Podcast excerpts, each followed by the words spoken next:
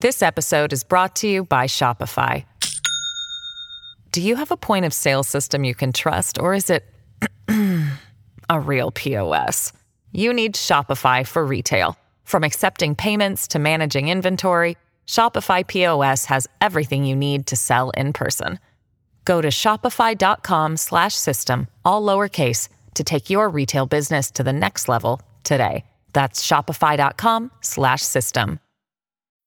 Sign up to The Economist for in depth curated expert analysis of world events and topics ranging from business and culture to science and technology. You'll get the weekly digital edition, online only articles, curated newsletters on politics, the markets, science, culture, and China, and full access to The Economist Podcast Plus. The Economist is independent journalism for independent thinking. Go to economist.com and get your first month free.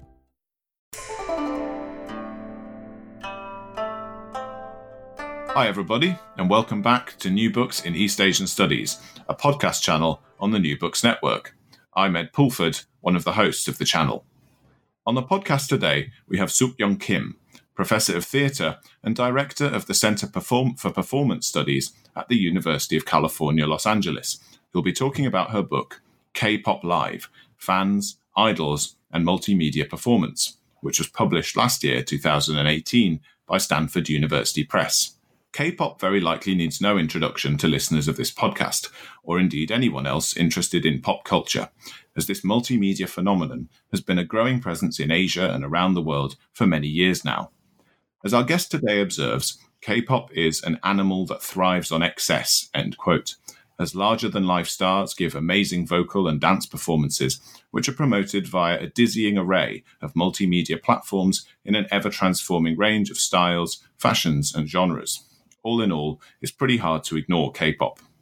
And as Suk Young Kim makes clear, we certainly shouldn't be ignoring it, as it provides such a revealing window into all manner of critically important subjects, from people's interactions with technology versus in person interaction, to neoliberal economics, Asian and geopolitical uh, entanglements across the world, and the most cutting edge interfaces between artistic performance and new tech, from live chat to holograms.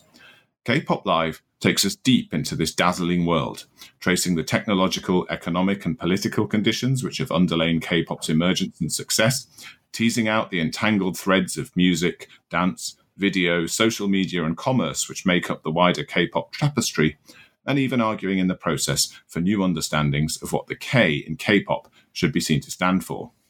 Kim's work is based on ethnographic research at gigs and conventions, interviews with industry players, and one gets the feeling from reading this really engaging and entertaining book no small amount of embodied induction as a fan and fascinated observer of K pop herself.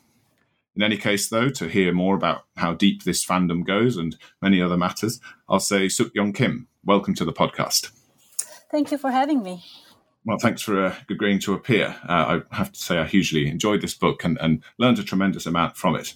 Um, but, uh, Suk Young, perhaps I could begin by asking you a bit about yourself and your background uh, and how you came to focus on K pop specifically. I think some of your earlier work was uh, about North Korea and other subjects. So, could you give us a bit of a picture of how this, uh, this topic came into your life?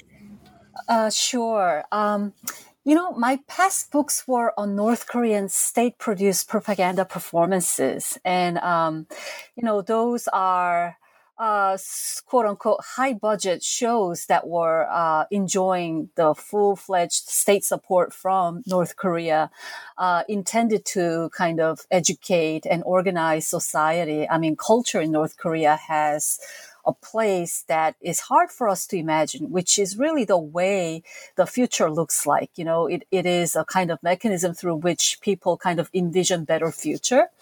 So, um, you know, while I was researching on North Korea, many people asked, I mean, how is our society different? And, you know, how would you characterize what North Korean state is doing to their state as being different from how our hyper commercial culture in so-called Western uh, world is doing to the minds of our young people. So this question really made me think about, yeah, how, how can I respond to this rather challenging question? And this was a time when K-pop was landing uh, in the US uh, social media in a very visible way. Um, in 2012, Psy's Gangnam Style hit uh, YouTube and social media in a very conspicuous way. I mean, you could not spend a day avoiding Gangnam Style, you know, listening to it or hearing about it.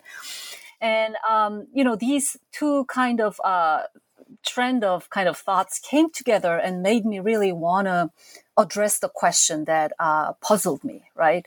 I mean, how are media choices that are offered to us really a choice? And how do we actually connect to each other and build a community while also being manipulated by broader forces behind it? So, I started really looking into the media network uh, and um, you know contents like K-pop's dissemination and who are the players behind it, and whether that makes or breaks human connections. You know that we used to really have through live interaction. And I guess one uh, thing that really puzzled me was how K-pop is ubiquitous online, right? It, it's its natural habitat is YouTube, Twitter, social media networks, um, all these mediated human interactions. Whereas it was promoting itself as live music. I mean, as paradoxical as it sounds, there's a lot of simulations of live interactions and real, genuine connections uh, that are fostered in K-pop industry. So that's why I decided to particularly focus on the meaning of liveness in K-pop industry.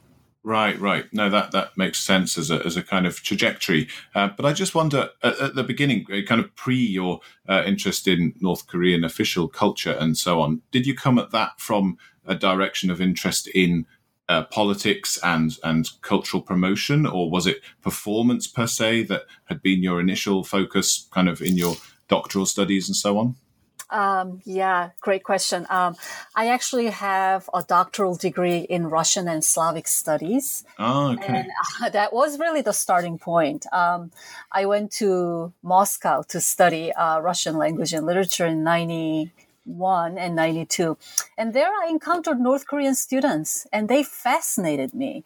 Um, you know, our preconceived notions of North Koreans are that they're really clandestine and secretive and are ignorant of outside world, but these were really lively, well-educated students that I became friends with. And although I wrote my dissertation on uh, Slavic folklore, I mean, thoughts about North Koreans always stayed with me uh, and fascinated me. So um, I guess the kind of political potential of live storytelling and performance and folklore um, kind of uh, migrated into studying North Korean state propaganda. And, um, you know, in, in society like North Korea, you cannot really segregate politics and performance, right? I mean, politics is performance and performance is politics. It's so uh, inter- intertwined in a way that it's hard to um, kind of think of political theater as a particular brand of theater. All theater is political, and vice versa. So, mm. Um, mm. well, I think you uh, the, the, kind of theatricality of uh, yeah, certainly uh, historically Soviet uh, official culture and uh, other um, state socialist. Uh, regimes or, or, or, or political um, arrangements that, that have a big, a very strong official cultural output. That that looks like something very unique. But I think uh, what you show in this book uh, is that, that yeah, that, that question of how different are we or how different are are set uh, societies that are set up quite differently. And the, the differences are actually uh, somewhat more nuanced than a big uh, clash between um, socialist countries or, or, historically socialist countries like the Soviet Union and North Korea and what was going on uh, in South Korea. Um, but uh, also, in terms of K-pop itself, at what point did that kind of come into your life uh, as a as a as a phenomenon? Uh, you mentioned uh, Gangnam Style being a, a, sort of pivotal moment of the global emergence, but in Korea, uh, were you always a fan of the uh, of the popular music scene, or, or how did uh, how how does it fit within your own personal personal music tastes? right. So uh, my closet dream is to become a singer. Maybe it's too late, or maybe not. No, no, so no. as a teenager growing up in South Korea um, in the seventies and eighties, I never skipped the uh, you know top of the chart music um, shows on TV. um, I watched all the variety shows that I could, uh, which featured these singers. But you know, I mean, Korean music really made it big until the new millennium. And as a college professor, I would start seeing these subtle changes on campus. Um, you know, I came to the States in 96, 1996. And back then, people didn't even know that South Korea had its own pop music, right? Nobody bothered to ask. Nobody cared. And um, after, um, you know, after the first decade of uh, new millennium, I started seeing my students kind of asking me questions about certain K-pop idols or you know, some random student would pass by wearing some K-pop idol T-shirt, and I thought this is no longer a kind of you know youth subculture, and it's right on the cusp of entering something major. And it just really piqued my curiosity as to what is driving this particular transition. And um, just in daily life, I started seeing more and more of K-pop idols just surfacing in mainstream as well as um, you know uh, live tour circuits. So I think all of those kind of trickled down into my uh, research and kind of kept kept me going. Yeah, well, it comes through very clearly that the, the, the, the, really sincere uh, interest and, and, and, passion for this, I think. And I love your voice throughout the book, really, uh, constantly moving between uh, what is, as you mentioned, perhaps a, a lifelong um, ambition or a, a, a music, musical dream, um, but also uh, you know the the realities of being a researcher and um, your, uh, I, your, you mentioned and and and, uh, and I, I, noticed that it's still the case that your Twitter handle is Dr. Ajuma, uh, a, uh, uh, a, a sort of moniker you came up with in connection with doing some of this research. Um, as as a as a person who is not the kind of teenage and twenty year old uh, classic fan of K-pop, could you say a bit more about uh, how you actually did the research? What the uh, kind of activities you engaged in were to get into this uh, K-pop scene? Of course. Um, first, you have to digest a multitude of online contents uh, regarding K-pop, and I don't just mean by uh, K-pop idols' musical performance, right, which is just the starting point of a much broader network of media contents, um, fan reaction videos, cover dance, um, and other variety shows, and both fan and idol generated media contents just proliferate, right? And all the retweets and um, endless, you know, feed of tweets. I mean, so it's it's pretty busy just catching up with that. But then um, I think in order to really understand K-pop's global reach, I mean, you really have to understand the fans, and that's that's a very difficult job. And um, I I think I have just started to scratch the surface, and I really hope that future generation of scholars would research uh, K-pop fandom uh, more systematically and more in depth because it's uh, it, it's it's one of the hardest uh, kind of research areas regarding K-pop studies. But what I did with my limited mobility and time was to really kind of uh, eavesdrop on their conversation online as well as offline, um, and try to um, kind of enter unique fan space that kind of uh, emerges in concerts or particular fan culture. And, you know, having young college students as my constant conversation partner really helps. Um, they know so much more than I do, um, you know, because I personally cannot be on Twitter or, you know, in front of my screen 24 7 like this generation Z can. So I try to really learn from my students as much as I can. Um, and I accepted every single teaching opportunities in Korea to be there and kind of feel the vibe and also to see how state really uses this cyber nationalism to kind of ride on K-pop's popularity. So it's, I mean, I, I really fall short on my efforts in terms of fan studies. And I think, you know, there are many talented young scholars who are going to do deep research into this in the future. Well, I, I, this is uh, even uh, that notwithstanding, this is a, a fantastic uh, uh, kind of survey of, of, of, the different worlds of, of, fandom, and that really leads us quite neatly, I think, into the uh, the book, uh, the, the, body of the book itself. And you begin the introduction taking us straight into the action, really, at an EXO concert, and you you you give us a really vivid picture of your own position in relation to, uh, to, to, the performance that's kind of going on in front of you, um, and the feeling of, of liveness, which you've already alluded to. Um, which uh, which is something that uh, the book as a whole uh, seeks to theorize, I think. Um, so, could you say something about what this idea of liveness is, and and and what is it you're seeking to understand uh, under this this term of of liveness? Um, sure, I know it's it's such a abstract concept, but what fascinated me about liveness is that it has so many uh, kind of secondary or derivative meanings that are actually more essential than the uh, kind of primary meaning of live, which often translates into real time um, coexistence between fans and stars, performers and spectators. So this co-present in time and space is just one starting point to think about how we exist as subjects in this mediatized world, right? What are the technological implications to make somebody feel that we are having a live interaction, although we're not in the same time uh, or space zone? Um, so uh, the book kind of divides two uh, big kind of trend of thought regarding liveness, which is to look at the technological networks to make us feel that we're part of the live interaction. But I guess um, that's just an entry point into thinking about much more significant dimension of liveness, which is how do we feel in this world uh, that we are actually having a meaningful connection to other, and how are communities built in this mediatized world? How do we really feel the sense of being alive? Um, and those are really existential questions if you think about it. And um, it's it's a hard question to answer. So, you know, in terms of K-pop, um, K-pop's liveness, I think what what's what's just most astonishing about K-pop as a cultural phenomenon is its global fandom.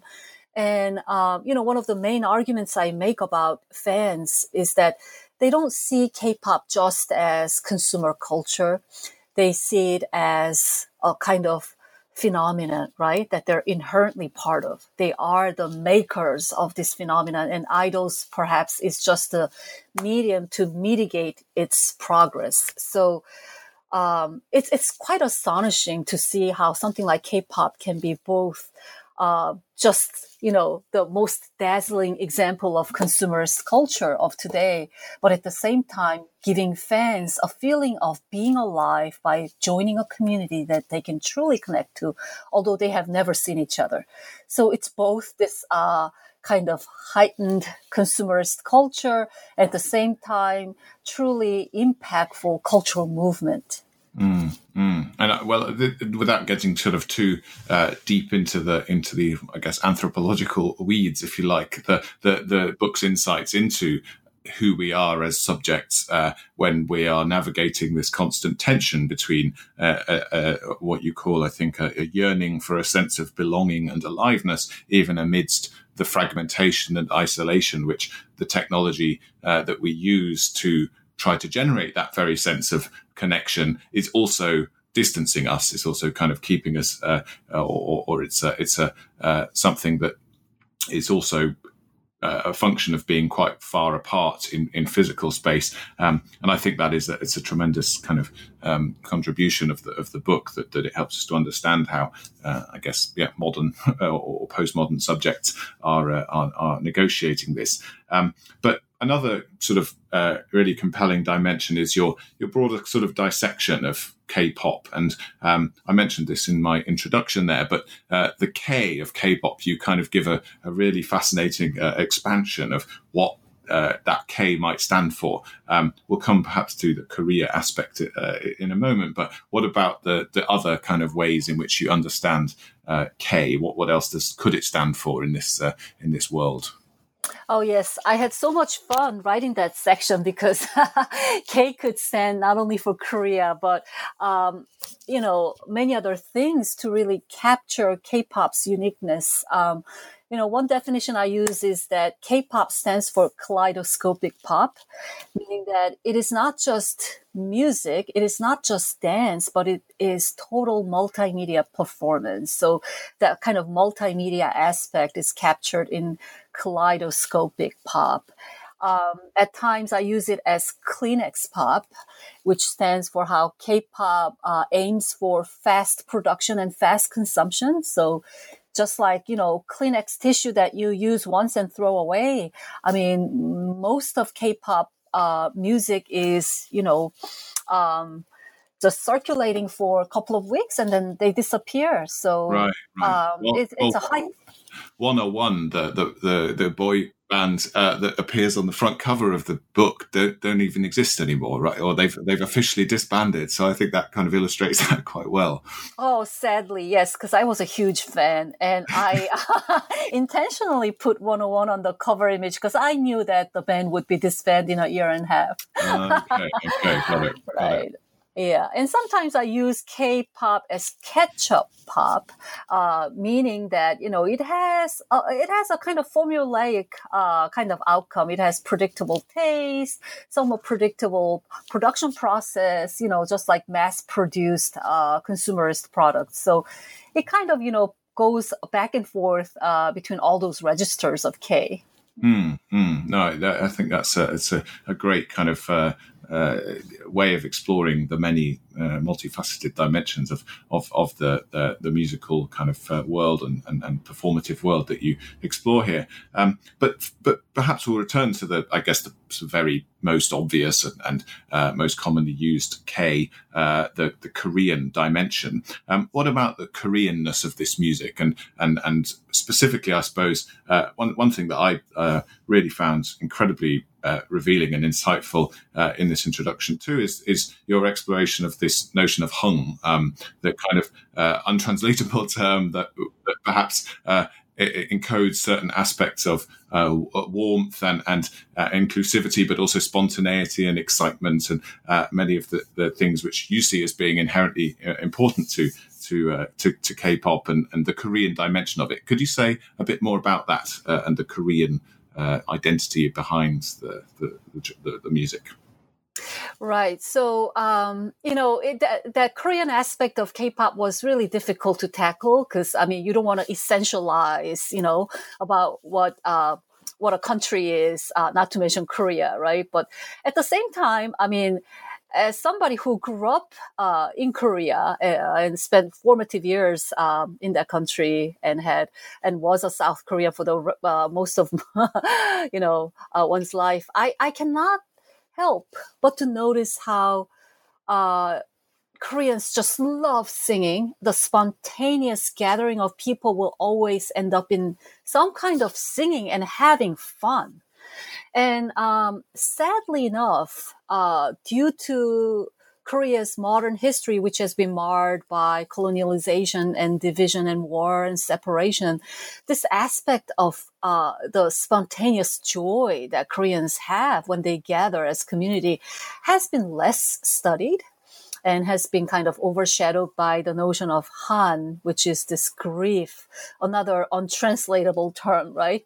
Um, so I, I kind of thought that K-pop's kind of uh, global popularity is a very good occasion to bring light uh, this no, very unique notion of heung, um, which is embedded in this kind of uh, almost ritualistic participation of communal joy and um, you know that erasure between performer and spectator that we all come together to uh, be a part of this kind of you know joyful moment um, mostly through singing and sometimes dancing but you know for the most part koreans sing when they drink and gather as communities so um, i i felt like you know one thing that is truly kind of unique to k-pop is that it is yes uh, a performance built in discipline yes, it is a difficult industry to uh, kind of, you know, sustain and survive. But at the same time, I think what has been really central for performers and also for fans who really enjoy the cultural movement is that there is that rapport uh, of kind of communal understanding, um, and fans and stars often exchanging their uh, positionality and truly kind of coming together as one community. I mean, despite the hyper commercialization, that aspect of heung cannot be denied. Mm, mm. No, I, would agree with that, and I, I, I, also, I mean, I think you, you navigate the, the, the kind of uh, potential da- dangers of essentialization very well, and, and make clear that, that what you're uh, the point you're making is based on on very sound evidence, and uh, without wishing to sort of uh, put too fine a point on it. I, uh, living in Japan now, I think uh, a, a, relative absence of heung is uh, uh, something I I, I somewhat miss. Uh, but, but that's I guess my own uh, that's my own issue there. Um, but uh, that that's great. Well, I think that's um, given us a pretty good picture of some of the key um, uh, points that the, that the, book will be addressing throughout. So uh, we'll move forward perhaps into the into the uh, chapters themselves from the introduction, um, and you kind of structure it uh, according to various media platforms, uh, broadly speaking, uh, from TV through social media, music videos, and live shows. Um, although you also are clear to point, or careful to point out that it's fairly futile trying to draw rigid lines between these different forms. Um, but to kind of lead us into this very um, complex mediatized world. Uh, your your sort of historical introduction, I think, gives a really uh, super interesting um, perspective on, on on what the conditions were that allowed for K-pop to emerge. Um, could you say something about how uh, sort of how you see, see it coming about. Um, and I'd be particularly interested. Uh, uh one of the absolute best bits of the whole book, I thought, was your uh, theorization of the Teletubbies generation. So could you perhaps uh, bring in some, some, of that in your uh, in your sort of historicizing little account here? Sure. So, um, you know, many scholars, including myself, point to mid 1990s as the uh, first kind of beginning of K-pop as we know it. I mean, narrowly defined as, uh, you know, teenage um, idol music. Um, and that was mid 1990s was an interesting period in many regards. I mean, first, in, in terms of Korean politics, we have a civilian government which is looking into globalization as its major policy. Uh, travel ban on South Korean citizens is lifted, so South Koreans are now able to travel to places, uh, as opposed to the previous generation who needed to uh, receive permits. So they are truly uh, kind of cruising around the globe, and that trend is starting in mid 90s. Um, and you know, um, young college students in the 90s uh, are spending more time in um, their self grooming and enjoyment as opposed to the previous generation of college students who were the main players of South Korea's democracy movement. So these social shifts are also merging with uh, tidal shifts in media consumption. Um, you know, uh, mid 90s, yes. I mean, you have uh, J-pop as one of the kind of key player in Korean music industry, uh, as well as in Asia, um, where people used to kind of consume music through their, uh, you know, individual cassette player, right? Um, but then that generation of kind of, you know, Walkman owners are soon to be uh, kind of replaced by MP3 music consumers. And I think this is really important for K-pop's emergence um, because, you know, I mean, Korean musicians used to kind of uh, earn income from sales, you know, uh, by selling their CDs and cassette tapes and LP. Uh, yeah, but when music suddenly became free online, uh, you know, suddenly uh, their kind of reliable source of income disappeared almost overnight because everything was downloadable and free. So this really pushed Korean musicians to look elsewhere. And this is when K-pop turns its eye to the world stage. I mean, out of desperation. And this is where also K-pop and J-pop differ significantly because, you know, Japan is a second largest music industry. Um, and the copyrights for artists are relatively well protected. So, I mean, J-pop artists didn't have to do this, but K-pop artists really had to look for alternative ways to having a career. And they had no other choice but to look beyond Korea. And uh, this is also the time when cable TV was introduced to Korea. Uh, Mid 90s, Korean cable network started to bring uh, MTV to Korean um, spectators. And uh, merging with the globalization movement, I mean, Korean consumers were now being introduced to Madonna, Michael Jackson, and all other uh, kind of visually driven performances. So all of these came together. And um, on top of everything, I guess, uh, you know, today's K pop fans who were just infants and toddlers in mid 90s uh, where all these seismic changes were happening were also regular viewers of teletubbies. And uh, teletubby programming was introduced to uh, cable viewers in korea.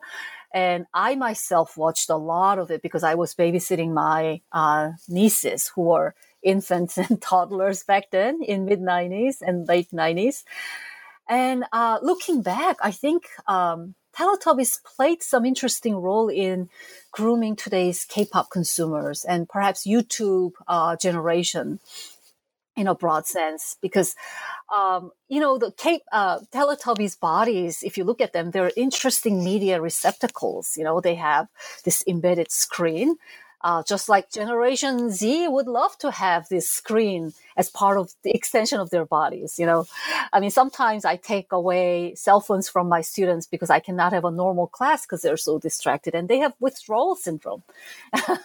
and Teletubbies have this uh, screen embedded in them.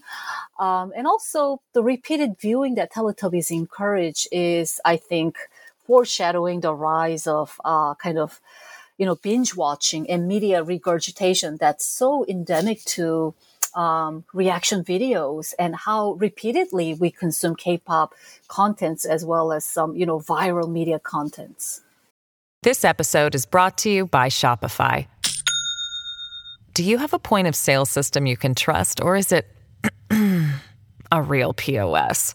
You need Shopify for retail. From accepting payments to managing inventory, Shopify POS has everything you need to sell in person. Go to shopify.com/system all lowercase to take your retail business to the next level today. That's shopify.com/system.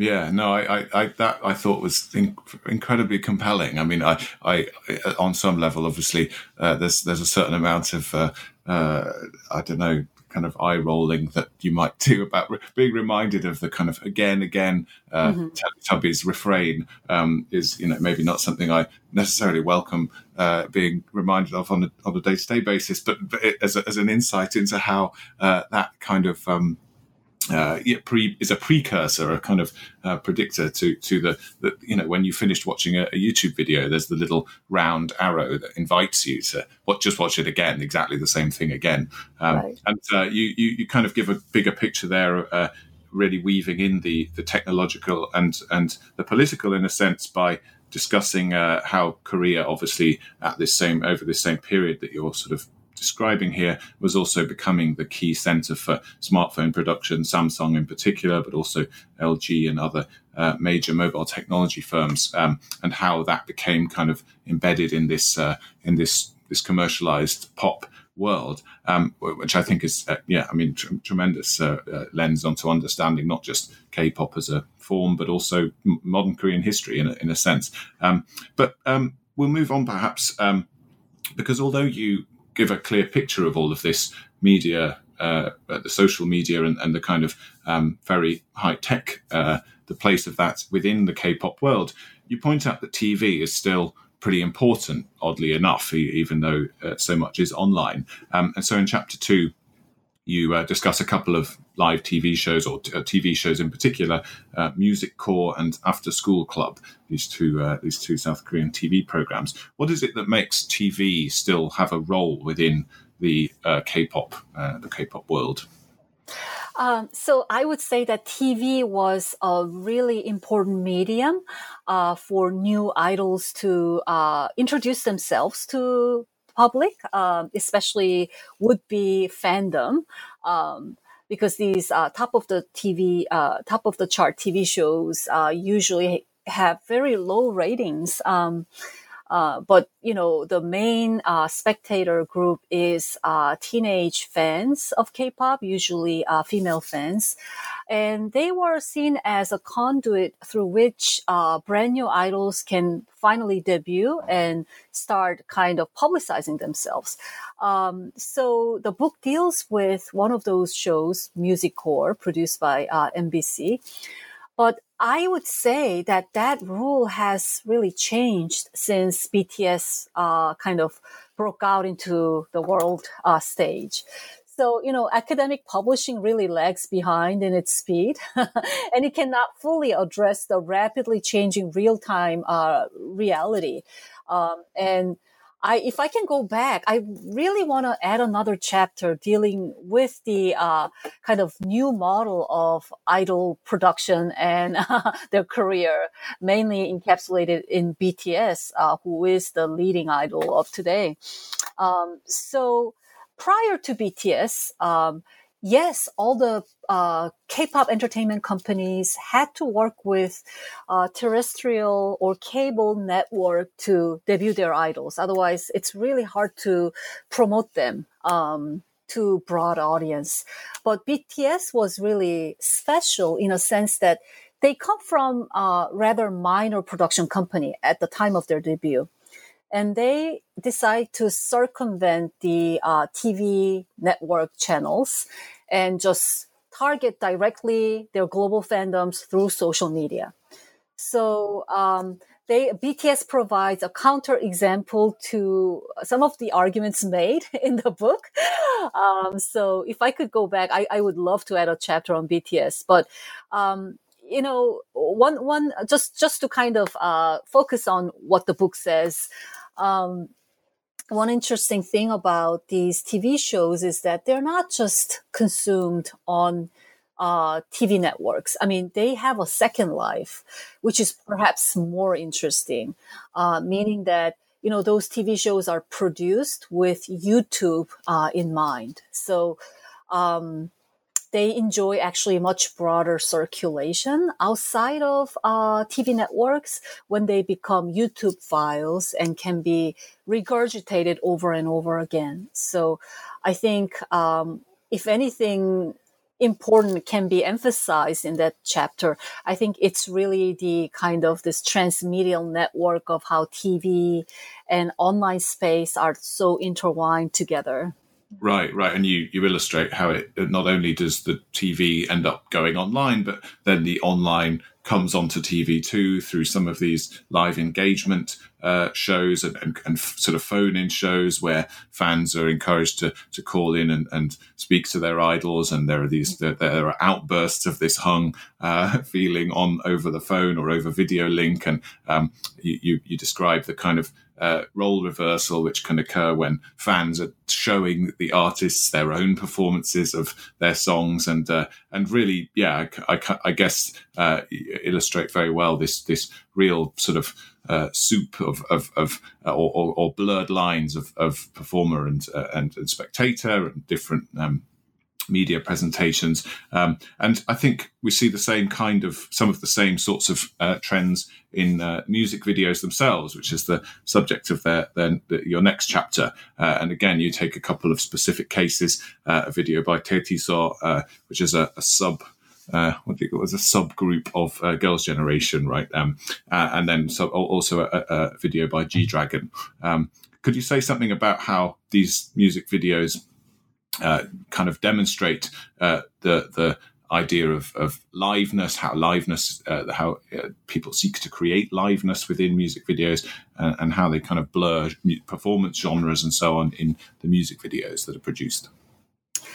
Yes, so music videos are so crucial for K-pop to uh, show their idols and illustrate what it is about to global audience. Because most K-pop fans cannot go to live shows, um, especially those living in remote areas. I mean, outside of the normal uh, K-pop's, you know. Um, live tour circuits. So um, so, in order to compensate for the lack of live interaction, uh, meaning real time co-presence of performers and fans in the same space, uh, you know, some music videos have devised very clever kind of format to simulate uh, the live interaction uh, through their music videos. And uh, my case studies really are good examples to illustrate that. So the first case study, uh, Taetiseo's Twinkle, uh, taps into the format of uh, Broadway style musicals. Um, even the uh, screen is framed by this crimson curtain parting to reveal the proscenium stage. And uh, the, the musical tone and the cultural reference it makes all kind of point to the live uh, singers interacting with fans. So you have like embedded audience and also musical uh, theater makes reference to the supremes and motown culture where um, you know these like vivid presence of live voice played such a role in popularizing um, the genre. So um, I thought that was a really interesting way of making up for the lack of actual live interaction for the vast majority of fans. And G Dragon's uh, music video, uh, Who You, is another kind of extension of the same idea, but this time G Dragon uses kind of live performance and fan meeting format to create his music video. So uh, from the very inception, fans played a huge role in kind of creating the fabric of the music vi- video, meaning that they came to uh, the actual shooting site of G Dragon's music video. And they also used their cell phones to shoot G Dragon's music uh, kind of performance. And some of those fan uh, videos made into the actual final cut of music video. So there is like this um, real interaction between the performer and the fans uh, to kind of simulate the live performance and fan meetings that most music video consumers cannot have access to. Mm, mm. No, and th- those. I think this is where uh, some of your expertise in, in performance art and in, in uh, the broader picture of, uh, of, of how cultural production and performance works really come come to the fore, and, and uh, this dissection of the uh, the sort of play of genres and the play of uh, historical reference and allusions to other forms of performance art in these videos. it's it really contextualizes, and I think it doesn't make any less fun these these uh, fascinating visual spectacles. Uh, but uh, yeah, so it's very important, I think, uh, background to understanding um, what uh, what this uh, kind of key term of liveness and, and means, and, and how people are trying to, to produce liveness within potentially not fully live uh, performances and, and, and displays of, of the music. Uh, so this, I think, applies too to the next chapter where uh, you explore ho- use of holograms uh, in live shows and, and also in some of these kind of centers that you can visit, uh, K Live and SM Town. Um, I hadn't realized actually that hologram technology in particular was a major government initiative of the Park Geun-hye era, uh, recently ended uh, last president uh, before now. Um, but uh, could you say a bit more about the, the place that holograms have uh, and, and how they're being used in K-pop today? Yes, so um, this is where Korea, uh, Korea, Korea uh, as in K-pop, really comes into play. Um, and this, I mean, holograms are never sufficient substitute for live performers that fans desperately want to see.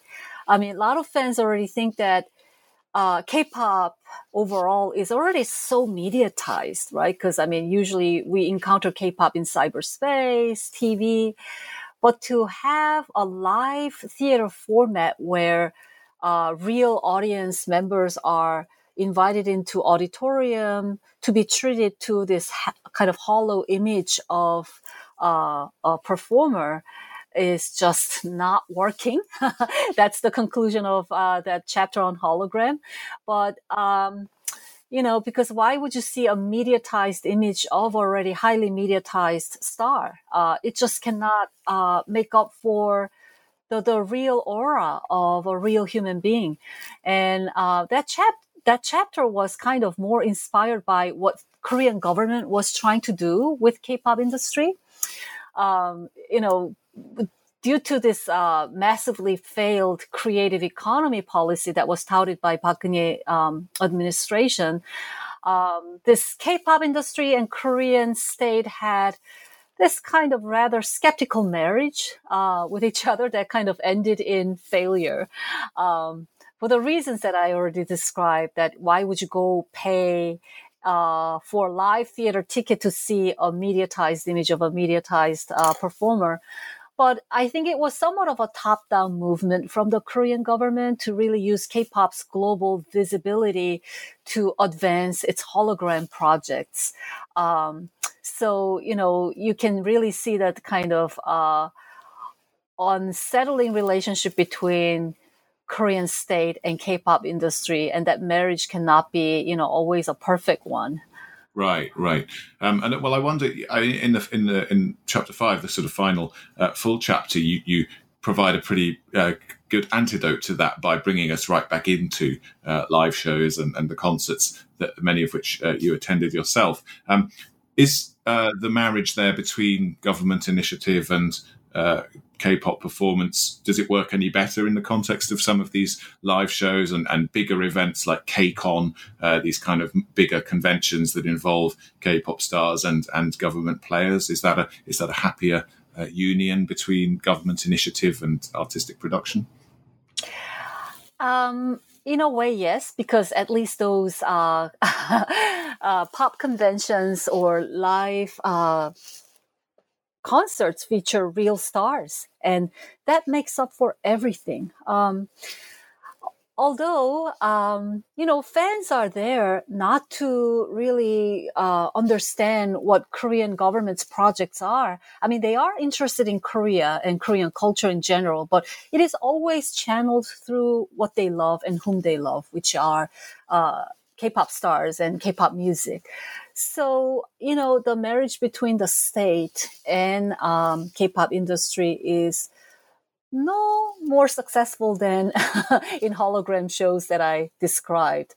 I mean, I've witnessed many instances where fans were just bored and held, you know, captive audience when they had to be treated to all these government led initiatives to propagate Korean culture in a top down manner. But fans uh, kind of tolerate that just because at the end of the tunnel, they will have a live interaction with the stars. And right. I've seen many instances where Korean government really held these global K-pop fandoms at their hostage, you know, and kind yeah. of kind of showing the bait, which is the K-pop idol at the end of the tunnel and, you know, sign right. a treaty between governments or introduce their initiatives. So yeah, I mean, you know what? K-pop has to come from uh, bottom up. It can never be a successful project top down. I see. Yeah, I mean, you mentioned one. Actually, this is in the conclusion, but one quite uh, sort of amusing slash tragic incident where uh, there's there's a lot of hype being generated for some particular K-pop stars, and then a quick announcement that Park Geun-hye herself is in the house, and the camera quickly pans to her, and the the cheering hasn't doesn't have time to die down uh, when people sort of find themselves inadvertently uh, cheering for, uh, you know, obviously a president that ultimately proved to be extremely unpopular. Um, so uh, yeah, I think that's a really interesting use, uh, interesting exploration of how the kind of the bait is used there. Um, and I guess as we sort of come towards the end, um, could you just give us a bit of a picture of your own uh, role at some of these uh, conventions and, and how you were positioned uh, in relation to the events that occur. And, and maybe just describe a bit more what kinds of things are happening at these at these conventions. Oh these conventions have grown so much bigger um, in just past five years. Um, and you know being a resident of la uh, i have privilege of attending annual uh, k-pop uh, convention KCON that's organized by CJ E&M and um, you know, I, I am a very skeptical person. I mean, as a critical uh, professor, researcher, you have to be skeptical. You have to question and you have to put a lot of things under microscopic scrutiny to really make sure that you're making a persuasive argument. And I am, you know, in many cases, very skeptical of these affective relationship that's spun between fans and idols. And I sometimes feel sorry for fans who might be manipulated by these business plans and uh, all that. But having said that, when I go to the KCON, I truly come to realization that it's perhaps not about idols or industry or business that's involved, but it's really about the community that is spontaneously growing and fostered, perhaps using K-pop or K-pop idols as just intermediary to build those communities. So, you know, I go to see many uh, idols and their acts, but what I end up coming back home is how passionate the fans are. And, you know, in that sense, I think idol or icon to describe K-pop performers might be an appropriate expression because what they do is to mitigate and channel those connections that didn't exist before. Um, so K-pop perhaps is a bridge building place for different subjects who feel unconnected and fragmented to come together as some kind of genuine community. So, you know, um, that's all I can say. It, it is truly astonishing and it could be enigmatic and paradoxical, but the true love that exists in K-pop community is there.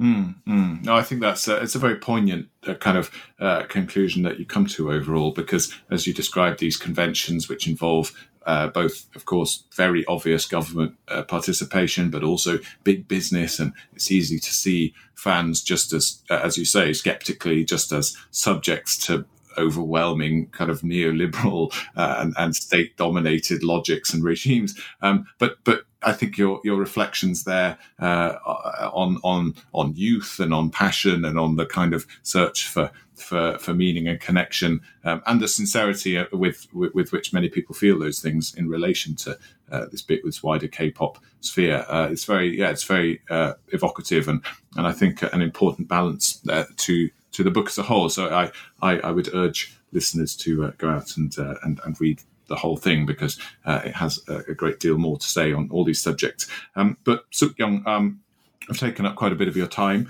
uh, and I'd like to uh, thank you very much. But before uh, we do close out, I'd just ask you, what is it you're up to now? I mean, how has your has your career continued to follow the uh, the K-pop wave, or uh, are you uh, departing in other directions? What what kind of projects do you have on the go currently? Uh, since completing K-pop Live, I've uh, written a few more articles on K-pop industry that I couldn't quite address in the book, uh, which includes the racial dynamics of K-pop performers and the implications of global fandom.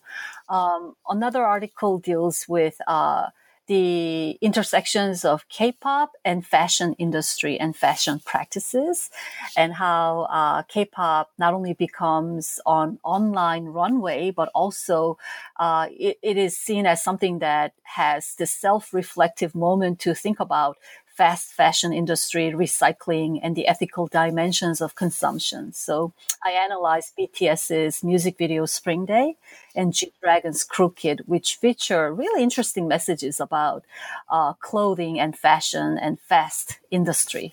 Mm, great, great. Well, it's good that BTS have made it into your written output then, so that so you kind of provide some some updates to uh, to, to the uh, you know the latest developments uh, as, as you mentioned they, they weren't so present in the in the book um, but that, that's great fantastic well thank you very much Suk for uh, agreeing to appear on the show today it was uh, really fantastic talking to you about this thank you for having me and listeners, thank you too for listening, as ever, to New Books in East Asian Studies, which is a podcast on the New Books Network. We will speak to you next time. Goodbye.